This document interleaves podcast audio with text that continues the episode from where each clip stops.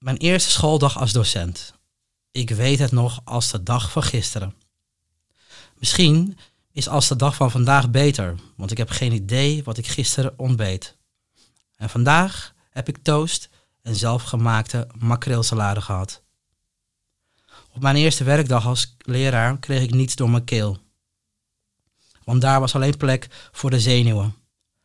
Ik ging aan de slag als aspirant leraar maatschappijleer op de MBO, waar ik ooit zelf als student rondliep. De school zat nu in een ander grijs gebouw aan de rand van Haarlem. Tegenover de brandweer en naast een begrafenisondernemer. Ik wilde de school binnengaan toen een forse vent mij tegenhield en vroeg waar dat naartoe ging. De meneer was mij, ondanks een berg van een lijf, door de onrust niet opgevallen. Aan het vinkje op zijn bomberjack begreep ik dat hij van de beveiliging was. In de tijd dat ik als leerling op het MBO zat, kenden wij geen security. We hadden George, de conciërge. Die was uit Armenië gevlucht.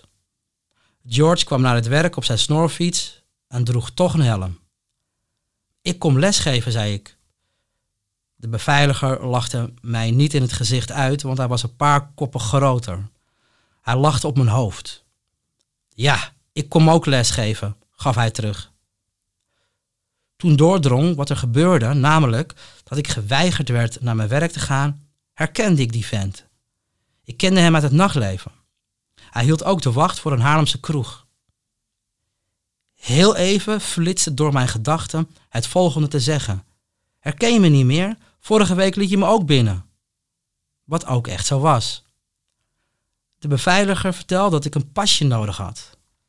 Ik maakte hem duidelijk dat het mijn eerste dag was en, het, en dat het geplastificeerde document in het gebouw op mij lag te wachten.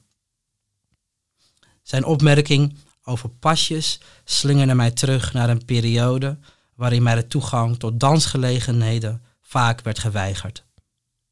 Iedere keer als ik vroeg wat ik moest doen om binnen te komen, begonnen de uitsmijters over dat pasje.